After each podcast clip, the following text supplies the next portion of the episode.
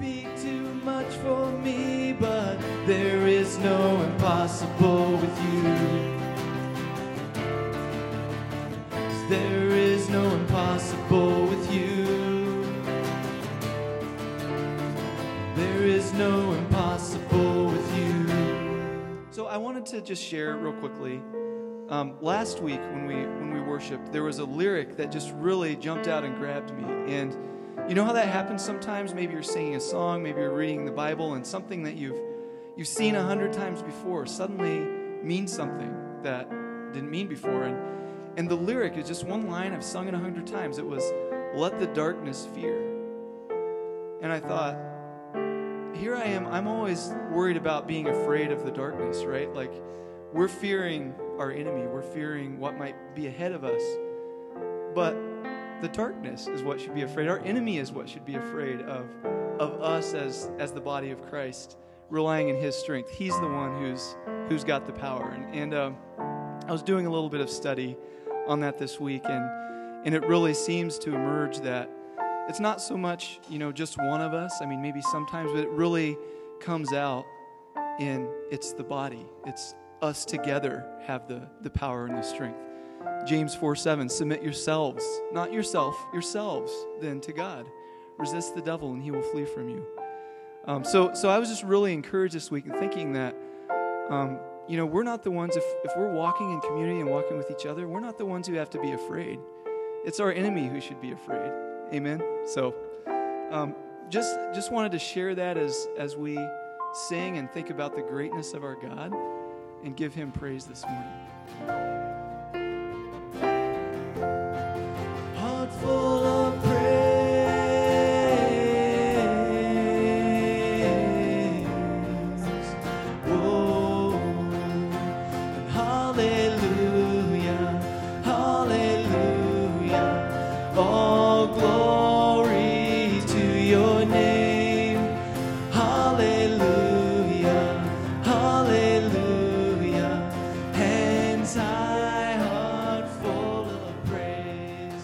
Praise team, for leading us. I have a few announcements here to call to your attention, so um, just want to uh, get you up to date on some stuff. First of all, the uh, the elder team at Creekside Church is kind of uh, starting something new. After, in an effort to kind of encourage our elder team and our elders uh, in their service, and in order to support their spiritual growth and their family health and to keep them kind of fresh in their walk with God, we're going to uh, kind of give each, uh, each guy on our elder team a break, okay? Uh, just for a period of months. So they're going to take a little refresher and just kind of absolve themselves of their elder responsibilities. They're still going to serve in the church and still going to be part of the ministry. But so you'll see a little asterisk on the back of your bulletin. You'll see a little asterisk by the name of the person that's uh, on, the, on their sabbatical. And uh, after 17 years as an elder, uh, Mark Klein is going to be the first uh, to take his little uh, sabbatical. So, and we just want to encourage you. These are not because there's a problem, there's not because there's a, an urgent need or that there's something going on in the church that they want to absolve themselves of or not have to, to deal with. It's just that we want to keep them from burning out. Uh, so we want to give them a little chance to, to have a break, and so that's what we're going to do. Uh, Mark is still on the elder team. He's just not going to be involved in our regular meetings and all these kinds of things, so he can kind of take a step back and catch his breath for a while. So he's going to be off for a few months, uh, probably starting uh, in about, uh, no, about a week until the end of the year, I think, is probably what we're looking at for Mark. And then we're going to rotate each of the guys or uh, rotate off for, uh, for a little bit of a break uh, after that. So just want to let you know that. We got a summer series coming up, uh, an adult study.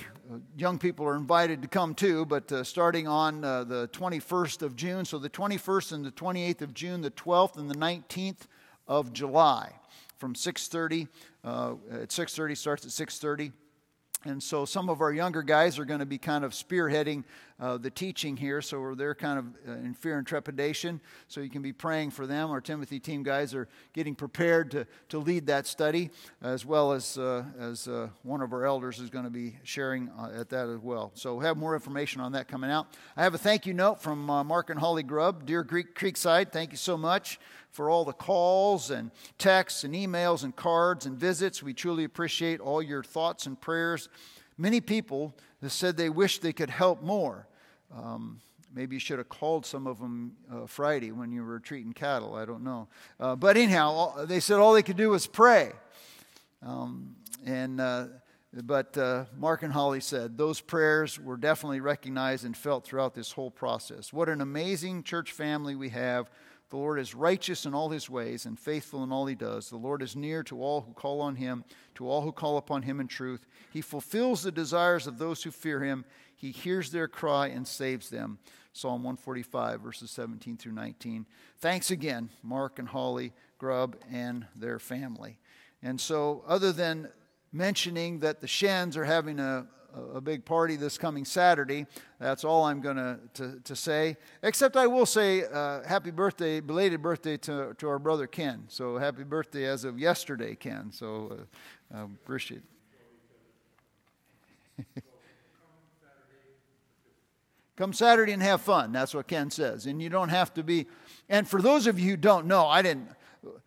The, the Shins which there's that's an actually a, a, a, place in the Bible. So okay, there's a there's a you can look it up in your Google search if you want to. But that's our uh, older crowd, all right.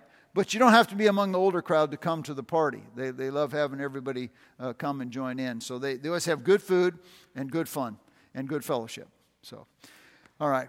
Uh, there's probably more that I should announce, but I'm I'm done on announcements. So I'm gonna I'm gonna pray. Father. I thank you. And it is really true. It is so sweet to trust in Jesus, just to take him at his word. And I ask now, Father, that as we, uh, we move into the study of your word, I pray that we would worship you in spirit and in truth. Yes, we can joyfully sing and lift up our praises to you, and we can uh, prayerfully meditate and contemplate and uh, consider the truths of your word to apply them to our lives. And Lord, uh, these are your truths. I pray that we, we would receive them, like the church at Thessalonica, and, uh, not as the word of men, but for what it truly is the word of God. And I ask that you would work in and through this text to bring about your transformation in our hearts and lives and souls. We pray it in Jesus' name. Amen. Well, like Samuel, now, for uh, those of you, if you're kind of new here, we're in the book of Samuel, but like Samuel, who grieved over Saul's rebellion, his rejection of God and his rebellion against God. And we saw that in chapter 15, verse 35, and then we see it again in chapter 16, verse 1. Like Samuel, who grieves, many of us who are believers in the Lord Jesus, we also are lamenting the godlessness of our culture. We look around and we see a, a world that's uh, crazy. The presence and the pervasiveness of sin, the practice of believers abandoning the truth of the Word of God, and then the painful uh, persecution that's experienced by believers and also expected, unfortunately, by believers uh, is, is something that I think, for at least for me sometimes, leaves, leaves us feeling helpless leaves us feeling a little bit hopeless. Like, what are we supposed to do when, when everything's falling apart and the truths that we've been clinging to and holding to and believing in are somehow being abandoned and attacked? Well, 1 Samuel chapter 16, which is the passage you're in this morning, shines the light of hope into the darkness of despair. Not just then, but it does now, I think, in a way that uh, uh, is encouraging. And the choice of David to be the king based upon his heart reminds us, I think, reminds me that, that God doesn't forget us. He doesn't abandon us. He didn't abandon God's people then. He, he brought David onto the scene after Saul's problems, which didn't take long to manifest himself, and as we're going to see as we continue on, continued to manifest themselves, even as David was faithful. But he reminds us that he doesn't abandon us. And it also is a, is a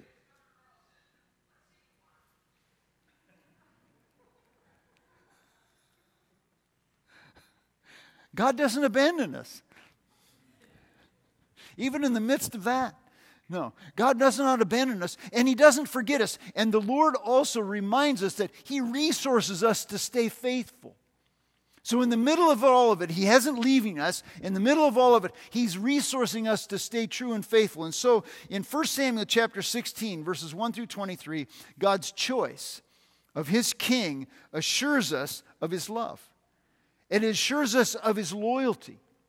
It also provides us a couple of resources to face the uncertainty and the increased hostility that's all around us in the world. Now, you have your, uh, if you have that outline in front of you uh, uh that some of you take notes on, this outline is being, has been uh, modified and revised. So I, I, I, debated whether to just redo the whole thing and come over yesterday and stuff the bulletins again, but I decided against it. I decided I'm just going to tell you look, so the title is wrong, okay? So the title is last week's title. Uh, so the, the actual title here is, is to look, look at the heart.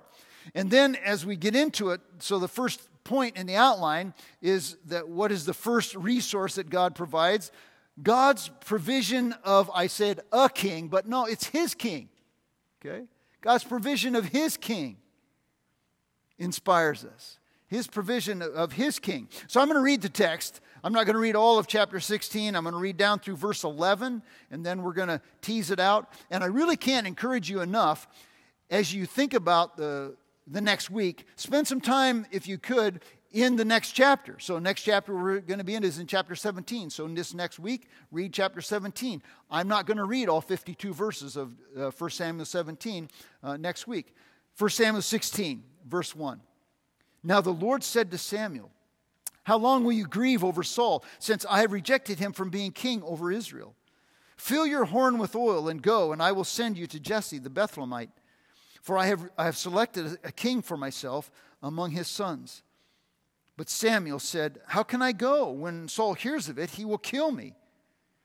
Now you understand that, right? There's already a king, Saul, and if he hears that Dave, uh, is going to anoint another king, David, uh, yeah, that wouldn't be good, all right?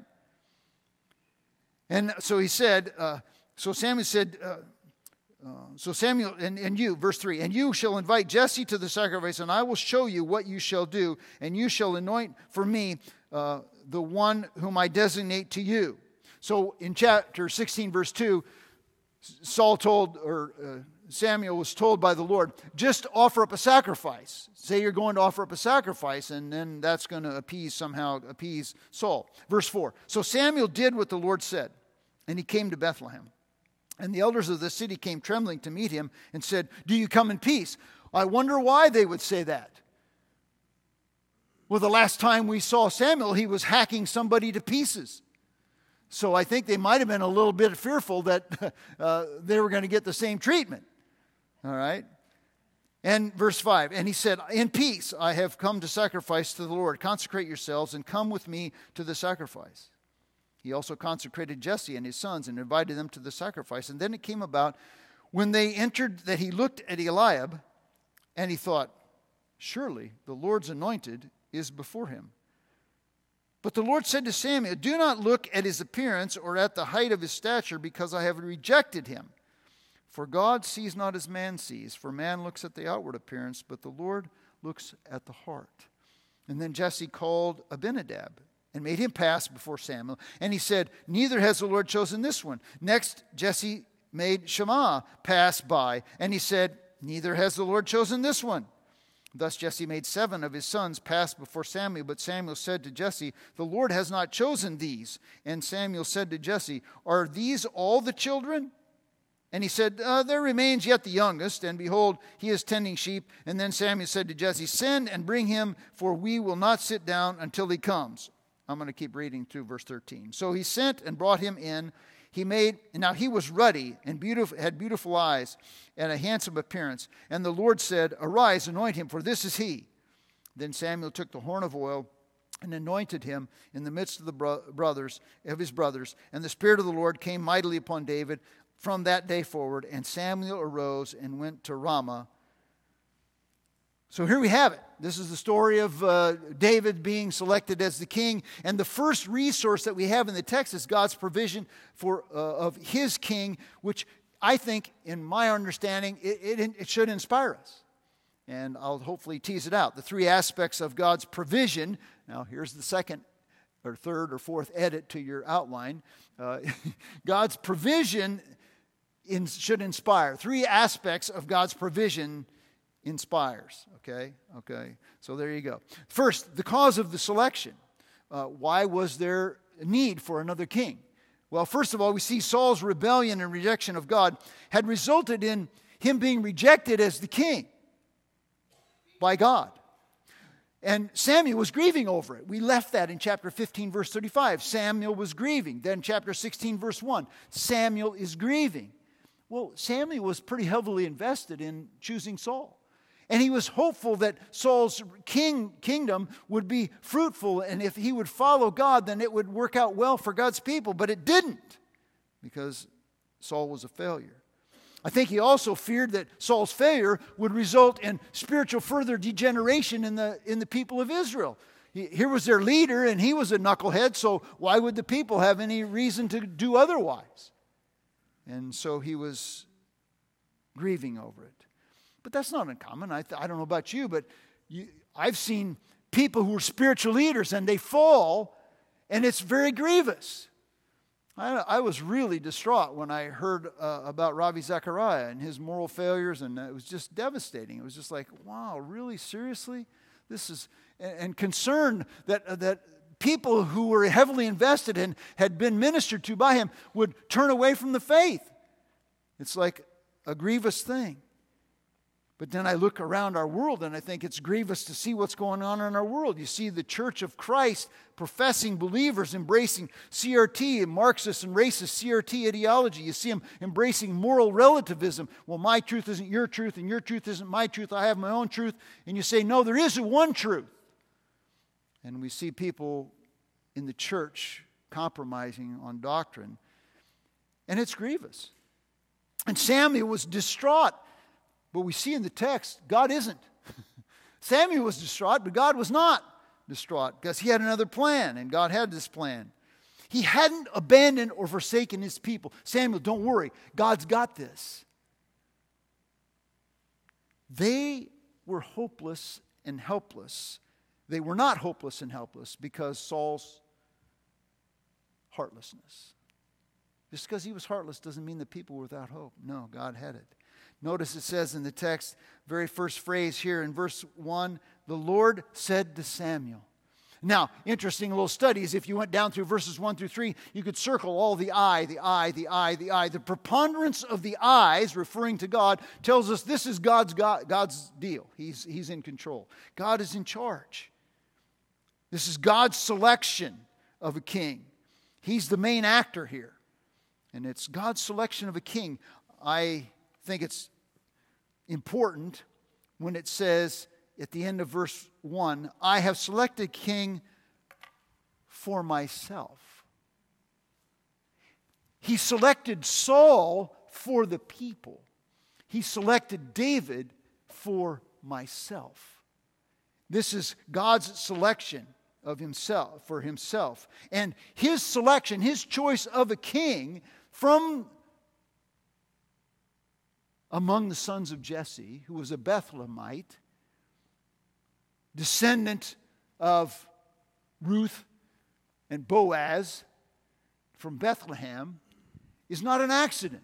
It's intentional. And it is the focus of this chapter, the selection of a new king. And it suggests that uh, God suggests that uh, Samuel, because Samuel's freaked out, he says, Well, if I'm going to go up and offer the sacrifice, then uh, Saul's going to off me because he's going to feel threatened by that. And so uh, God suggests that Samuel take a sacrifice to provide a little context for what he's doing and cover, actually, uh, so that uh, any threats might be uh, taken care of. So, like Moses before him in Exodus chapter 4, who was to lead the people out of Egypt, and like Saul after him, who was supposed to. Uh, Saul, New Testament Saul, after him, who was supposed to minister to, to the Gentiles, here we have Samuel just doing what God said and trusting that God would uh, fulfill his promise because God says to him, I'll show you what to do. You just go up there and I will show you what to do. Are you comfortable with that in your life?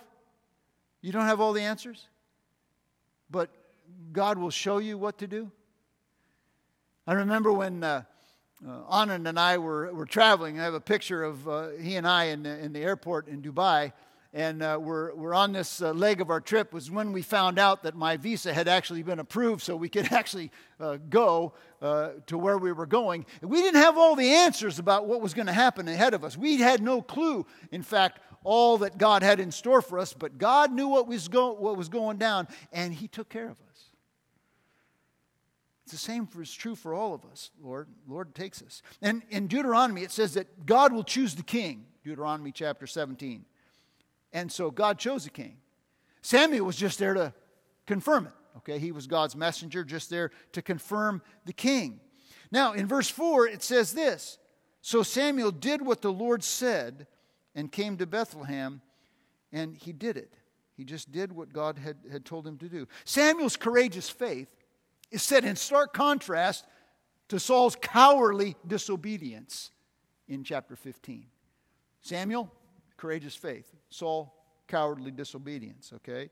So here we go. And so that's the, the, the, that's the cause of the selection. What's the criteria for his selection? Well, we see it in verses uh, 6 through 12. And here's the, when, when Jesse uh, and his sons, they came entering into where they're going to have the sacrifice, and Samuel, and I don't know, this is kind of like a revisit to uh, chapter 9 and chapter 10 when Samuel was picking out Saul. And if you remember, I'm not going to go into all the details. You can look it up if you want to in chapter 9, verse 2, and chapter uh, 10, verse 23, that he was likely predisposed based upon Saul because Saul was what? A head taller than everybody. And he was the most handsome guy in all of Israel at the time, right?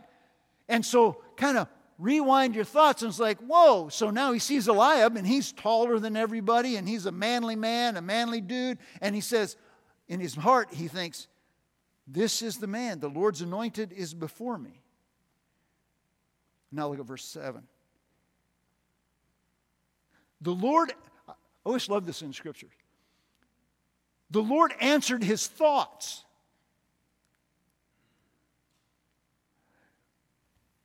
With an instruction. And he says this in verse 7 the Lord said to Samuel, Do not look at his appearance or at the height of his stature, because I have rejected him. So there we go.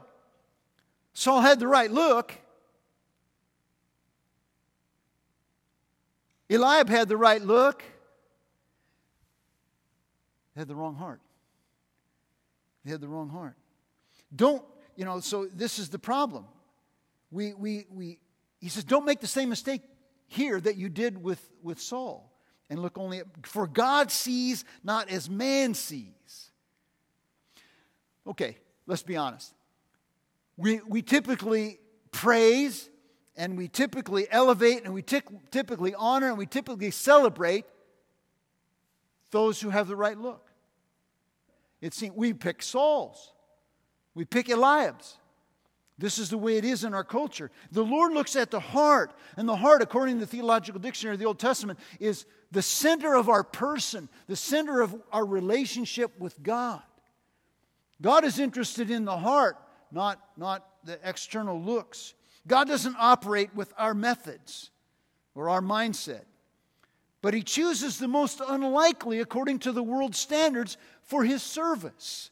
Now, folks, that should be an encouragement to most of us. Because most of us are not Hollywood. You know, most of us are not the, the, the people with all of the humanly valued looks. It was true for David. God looked at his heart, not, not his appearance. It was true for Jesus. I mean, think about Jesus. Uh, Isaiah tells us that he was not somebody that was, was greatly physically attractive.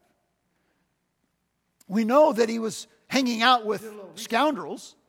Like, that's not the people the Pharisees thought that you should have as your king and as, as your Messiah. And he definitely was from the wrong side of the tracks. I mean, he was from Nazareth and not from Jerusalem. Okay? So he had it bad. And it's true for David, it's true for Jesus, it's true for us that God looks on our hearts, not our appearance. He doesn't pick his people for his service as based on their looks. That's not the primary thing that he uses. But, you know, think about it. When we're looking or thinking about people who are leaders in the church, think about people who are going to serve on the mission field or people who are going to serve in a particular ministry in the church, we still, we still default. We still are looking for somebody who's an, an, an attractive, intelligent, articulate extrovert. That's typically who we choose. Even if they don't have the spiritual qualifications. Well, this guy's or this gal is very successful in their business. They're very successful in what they do. They have the right look. Well, uh, God says heart, not, not looks. Look at the heart. When our children, who are now all married, before they were married, as they were growing up, my, one of my prayers for my children was that they would find and that God would bring them a spouse who had a heart for God. That would be the, the, the primary quality that the, the, the person they would. And then whenever they got serious about somebody, that's what I was looking for. And I wish I was maybe more a little honed in on it sometimes than others and, and more diligent about it. But that was the prayer. You see, humility and hard work and a heart that seeks and serves God, these are the things that God values. Most important in choosing a spiritual leader in the church, and a missionary, a spouse, or people who serve Christ. What is their heart? When we're looking for adding staff to the, to the church, you know, we look at their heart, character. That's the number one thing. It's the most important thing. That's what God says. And then Samuel is interesting. Seven sons. And what does Samuel, Samuel hear from God on each of them? Not the guy. Not the guy. Not the one. I have not chosen them. That's what God repeated. These, uh, the Lord has not chosen th- this one. There was one remaining. So, I mean, Samuel's pretty astute, right? Well, if none of those are it, and I'm supposed to anoint one of Jesse's sons, is there anybody left? And uh, yeah, there was. Verse, verse 11. It says, And Samuel said to Jesse, Are these all the children? And he said, There remains yet the youngest. And behold, he's tending the sheep. He was not significant enough to come to this anointing and this sacrifice because he's out tending the sheep, which is the like the dirt bag job, you know. Like you're you're the lowliest of the low if you I, I, just heard this you, you can't hold a candle. Do you know that the, the, the artisans and the crafters had to have somebody holding the candle so they could see to do their work? And the people who were the worthless of the worthless couldn't even hold the candle. They couldn't do that right.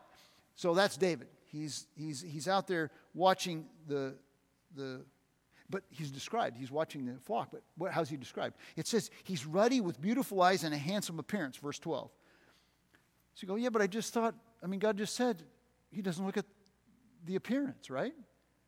Well, here's the point physical appearance is not the, that which qualifies, but it neither does it disqualify us for serving the Lord. So, yeah, sometimes God chooses the lookers uh, to, to, to serve Him. Well, praise God, because some are lookers and some are not. And so God chooses not based upon that. He doesn't disqualify or qualify based upon our physical appearance. And I love this in verse 12. He says, this, That's the one. Anoint him. Anoint him. And for this is he. Now, what does this mean that he anoints him? It's an affirmation that David had the heart God was looking for because he chooses based on the heart. So this guy had good looks, but he also had a heart because that affirmed that he had the heart. This was affirming his proper heart, it was announcing him as God's choice. And it was assuring him, David, of God's continual support. So he was anointed. He's the guy that I chose, and he has my support. And that should be, I think, it is, it inspires me because it's encouragement that all of us who fail by the worldly standards, if our heart is right, we are fit for God's service. God will use us. God wants to use us, and He can use us, and He will, but He's the only ones we'll use. That's inspiring. And thirdly, we see the consequence of, of, of the selection. Verse 13 the Spirit mightily came upon David, just as he had Saul, right? But he came mightily upon David, confirming David as God's choice, but also conferring upon David God's power. God always enables what he requires. He gave him the power to do what he called him to do as the king. And then it says, the text says, and that he gave him, the Spirit came upon him mightily from that day forward. Okay? Verse 13 came upon David mightily upon David from that day forward. So from that day forward, God's Spirit empowered David to overcome adversity and to accomplish the extraordinary. Now, think about David's life. From the moment the Spirit of God came upon him, the storms assailed him. well, maybe not immediately, but very close after that, okay? So here's what happened he endured and he excelled. We're going to see in next chapter Goliath's taunting. He endured fleeing from Saul for all of Saul's life. He endured the Philistines warring. He endured Nabal's insulting because he had the Spirit of God in him until it came about that the, the reigning and rejected King Saul was replaced by David, and then he reigned and he even wrote some nice stuff in the power of the Spirit. And he ruled his people. Not, not flawlessly. Now, I'm not, you know, David's not a, he's not perfect. But in the power of the Spirit, God gave him the Spirit of God to combat adversity and to accomplish great things for God. Think about Jesus, David's greater son. And the Spirit of God gave our Lord and Savior Jesus Christ the power to overcome adversity and to accomplish the most extraordinary the pardoning of our sin through his death and burial and resurrection for all who believe. He made it possible for us to be redeemed and brought into his family by the power of the Spirit of God working in and through and, and, and among him. Pardon for all who believe. God's Spirit permanently indwells every believer. If you're here this morning and you're trusting in Jesus Christ as your Lord and Savior, then you have the Spirit of God in you that enables you, enables me to overcome adversity and to accomplish even the extraordinary, as rare as that might be for, for any of us to do something which we consider extraordinary. But God enables what He requires. He energizes us to do all that He asks us to do. Whatever it is God is calling you to do, whatever God will call you to do, He enables you to do it for His glory. And that's the point. It's not for us, it's Him. For His glory. To God be the glory, great things He has done and great things he will do. And so we see that this, this provision of his king inspires us. And secondly, we see that God's position of his king, not a king, his king instructs us. Where did he put this king that he just anointed? Now, there's several ironic but instructional circumstances that I think instruct us.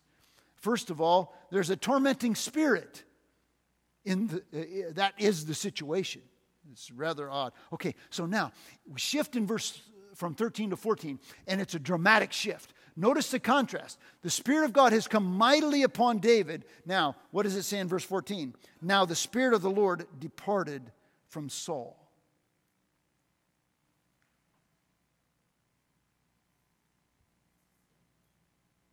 The Spirit of God is leaving Saul. The Spirit of God is coming on and dwelling in David in a mighty and powerful fashion. The Spirit descended and dwelled on David as his ally. The Spirit departed from Saul and became his adversary. And an evil spirit, the, the ESV says, a harmful spirit. Okay? Some of you like the evil spirit, that's like, oh, wow, okay, there's a theological conundrum now. Uh, I'm really confused because God sent an evil spirit. Well, here's my uh, short take on that. God is the Lord of hosts, which means he's in charge of everything good, bad, whatever. And every, the hosts is the armies, cosmic and earthly. He's in charge of it all. And if he's sovereignly in control and he says go, they go. And so he says go. He's not the author of evil. He is not evil, but he does control evil, and sometimes he sends evil to accomplish his purposes. And here to punish a known rebel. So he tormented, terrorized Saul, came and went and terrorized him, as, as was the case. And he enticed him to do evil. So, again, God is not evil. He does not initiate evil, but he controls and sometimes uses it to punish proven rebels. And that's what he does. Secondly, we see a talented musician is suggested. So his uh, attendants, uh, Saul's attendants are pretty astute. They go, This guy's freaked out. I mean, something's, something's off with him. You know, he's got this evil spirit we don't know. But we're gonna we need a musician come in and, and play the harp or the lyre, and that will soothe him and that will calm him down. Okay? Verse 15. Saul's servants then said to him, Behold, now an evil spirit is uh, from the Lord is terrorizing you. They assessed the situation and they diagnosed it and they also gave a solution. Verse 16, let us let our Lord now command our servants who are before you, let them seek a man who is a skillful player on the harp, and it will come about when, he, when the evil spirit from God is on you, that he shall play the harp with his hand, and you will be well. How did they know that? I don't know. Okay, but they thought the music would soothe him, okay, and the, this evil spirit would go go away. And they gave the suggestion, and so Saul says, "Okay, find one." That's my paraphrase. Okay, go get one. Uh, sounds reasonable to me. Go get him. Thirdly, we see that he tapped David. A tapping of David is the solution. So there's this problem of an evil spirit. Then they assess the problem and they say, We need a musician. And guess what? It's David. I, I, I, just, I just love the irony and the, the beauty of the scriptures. Because it just happens to be a guy in Saul's uh, attending, you know, one of his servants who says, Oh, hey, I know a guy. I know a guy who knows a guy. No, I know a guy. And who is this guy that he, that he knows? Well, listen to how David is described. It says in the text of verse 18 Then one of the young men answered and said, Behold, I have seen a son of Jesse, the Bethlehemite, who is a skillful musician. Okay, check. That's top quality we need, right? Because we got to have a musician to play the harp to uh, scare away the spirit or to soothe him out. Okay? But notice this a, a, a man of valor or a mighty warrior and a, and a warrior, one prudent in speech and handsome and the most endearing and important quality, the Lord is with him. I would contend to you that it was not David's performance on the harp, but the presence of the Spirit of God in David that drove the Spirit away.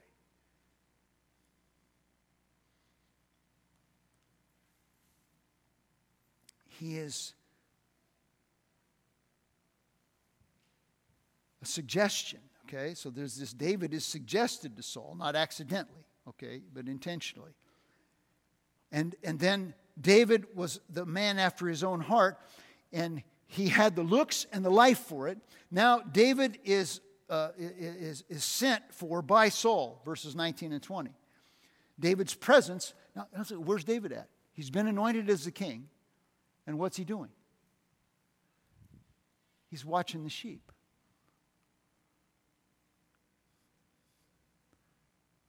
He's the king but he's watching the sheep. It, it, I, maybe I'm reading too much into it, but his presence with the flock reflects to me a, a humble, obedient heart. He didn't usurp, uh, usurp his authority. He didn't demand respect. The chosen king didn't hold his authority over people. He served with humility. Oh, I think I know of somebody else who did that. David's greater son. For the Son of Man came not to be served, but to serve, and to give his life as a ransom for many. Folks, the path to leadership is service. And service shows a heart of humility. You want a king like Saul? It looks good. Want a king like David who serves good and is good. And remember, I don't know, 70, 80 uh, students at this English camp in Eastern Europe, and a pastor of one of the churches that was partnering with us to do this ministry is in the kitchen fixing the meals, and after the meal, cleaning and cleansing and, and washing the dishes and putting things away. He was serving teenagers, young people, many of them who were not even believers. He was serving. Service reflects a heart of surrender to God. And God chose David to be the king, but ironically, Saul unwittingly chose Saul to serve him and bring him relief. So you have the rejected king being served by the replacement king, but he didn't know that. And Saul loved him, it says the text. I'm, I'm not reading everything but to you, but it's in there. Saul loved him.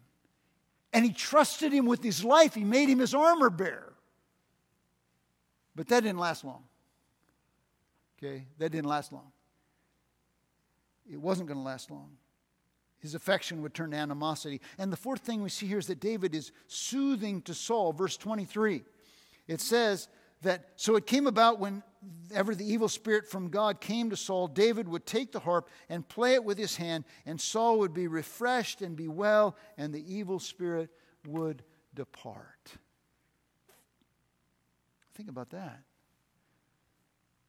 David is serving, and uh, again, it was the presence of the Spirit, not primarily the harp playing, that sent the evil spirit packing but it brought relief. Ironically, David is serving his rival.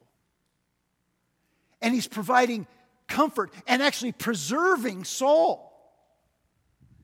Now, if you think about that in, in what it implication is for us, think about David during these days, these difficult days, he learned to serve. He learned to suffer. We're going to read in a few chapters where Saul's like throwing spears at him you know, like trying to kill him. David suffered for the truth, he stepped out in faith, he showed mercy, and he sought the welfare of unreasonable, threatening people, all the while trusting God. Now, think about that for us. The same is true for God's children. First, David teaches us that, that no experience, because this was his experience as the king, he was tending the flock. And, and most of you have never been around sheep.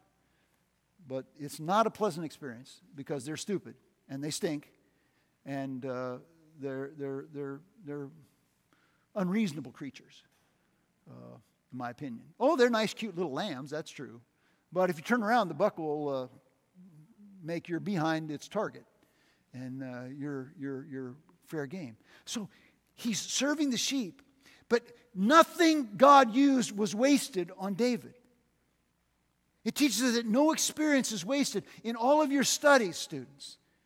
You single people in your singleness, you people at work in your struggles and your challenges, all of us with our health issues, all of us with our relational problems and difficulties. Guess what? God is using these circumstances, and His Spirit is present with you if you're a child of God to enable you to endure the difficulty, to grow us and guide us into Christ likeness. That's what He did for David. He was growing him and, and, and guiding him into becoming more like his greater son, to conform us to his image and to advance his kingdom, the cause of Christ. Secondly, he instructs us that hated by the world, uh, he was eventually hated by Saul and despised by Saul. Believers, we're the salt and light. Just like Saul was a, a, soothing, preserving influence in the life of a wicked king, we are the salt and light, preservers and exposers of the darkness to bring and enable people to not perish immediately. And we help preserve and positively influence our society. That's our calling as God's people. And how do we do that? We prioritize the nuclear family. We promote biblical morality.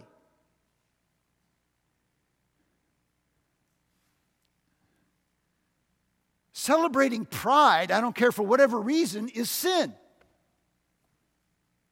God is opposed to the proud, but gives grace to the humble. So, whatever flag you want to fly in the name of pride is wrong. We proclaim liberty in Christ. That's how we affect the world. It is their hearts that need to be changed, and Christ is the only one who has the answer. And do we pray for revival in this land? Do we pray for people's hearts to be turned away from their self indulgent quest that empty is empty and that they'll come to faith in Christ and humble themselves and find life in the one alone who can give it to them. We practice integrity. We provide for the needy and we protect the vulnerable.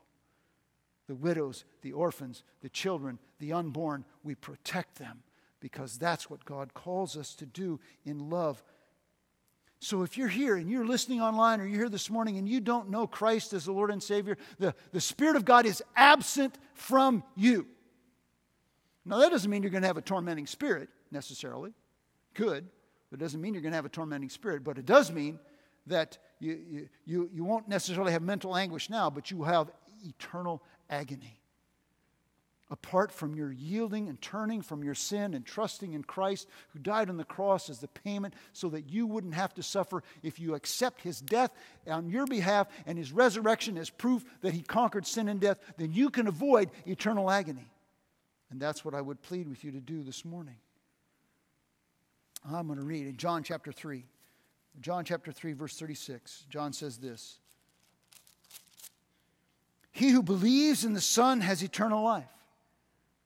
But he who does not obey the Son shall not see life, but the wrath of God abides on him. And I say that not with delight, but I call you, if you don't know Christ, those who believe in the Son have life. I want you to believe so you have life. And if we believe, we obey. If you don't obey, means you don't believe. And if you don't believe and you don't obey, then you experience the wrath of God, which I want you to avoid. Believe and live. And if you're here this morning and you know Jesus as your Lord and Savior, man, we're inspired because God hasn't abandoned us to uh, the vulnerability, uncertainty in the midst of all this hostility that's going on in the craziness of our world. He hasn't left us. No. You think about it. He provided His Son, our Savior, the Lord Jesus Christ. Not, not David, but David's son. His Son. He provided him as our Savior. If we confess with our mouth Jesus is Lord and believe in our heart God is raising him from the dead, we will be saved. And if we're saved, we have the Spirit of God in us. And the Spirit of God in us empowers us to endure the conflict, endure hardship and adversity, and to accomplish the extraordinary. We can live forgiven with purpose in this life and trust that we are going to be received into glory. We have an inheritance that's incorruptible, undefiled, that fades not away, that's reserved in heaven for us. I know we do not have victory in this life over death. We do not have victory in this life over the decadence of the world. We do not have victory in this life over disease. We do not have victory in this life over disaster, but we do have victory Thanks be to God who gives us the victory through our Lord Jesus Christ. Therefore, be steadfast, immovable, always abounding in the work of the Lord, knowing that your labor is not in vain in the Lord. We live and we work and we serve for a bigger prize than this life. That's 1 Corinthians 15, 57, and 58. And we're inspired that God looks on our hearts so that regardless of our appearance, we can still be used for God. Praise God. And if you don't, then look in the mirror and then praise God. Because if you are perfect now, believe me, by the time you're my age, you won't be. All right? As is part of the aging process. This is where God gives us. And He, he requires, uh, he, he gives what He, re- the power to do what He calls us to do. And then don't waste, uh, God doesn't waste His, his sovereignty. Uh, uh, he works in and through us to accomplish his purposes and preserves us and uses us to preserve and protect this culture in which we live. I don't know. David's humble service and, and it reveals a reverence for God, and he rested in God. That's what I want. That's what I want you to have a reverence for God and a resting in God. And now, you know, here's the deal Jesus, like David, Jesus, like David, learned obedience to what he suffered. And we take time at the end of our service to remember what Christ suffered. He suffered on the cross, his body was broken, and his blood was shed so that we could have life and have life in him. And these symbols reveal the cost and they remind us of the result. His body was broken and his blood was shed so that all who believe would escape eternal agony and enter eternal glory. Let's pray. Father, thank you for this day that we uh, take the bread and the drink of the juice. Your body broken. Yeah. And you've told us who eats this bread and drinks this cup proclaims the Lord's death until he comes. I pray that we would do that. Help us examine our hearts and uh, be right with you before we take these elements. And as we do, help us to be reminded of the cost and then rejoice in our life in Christ, we pray.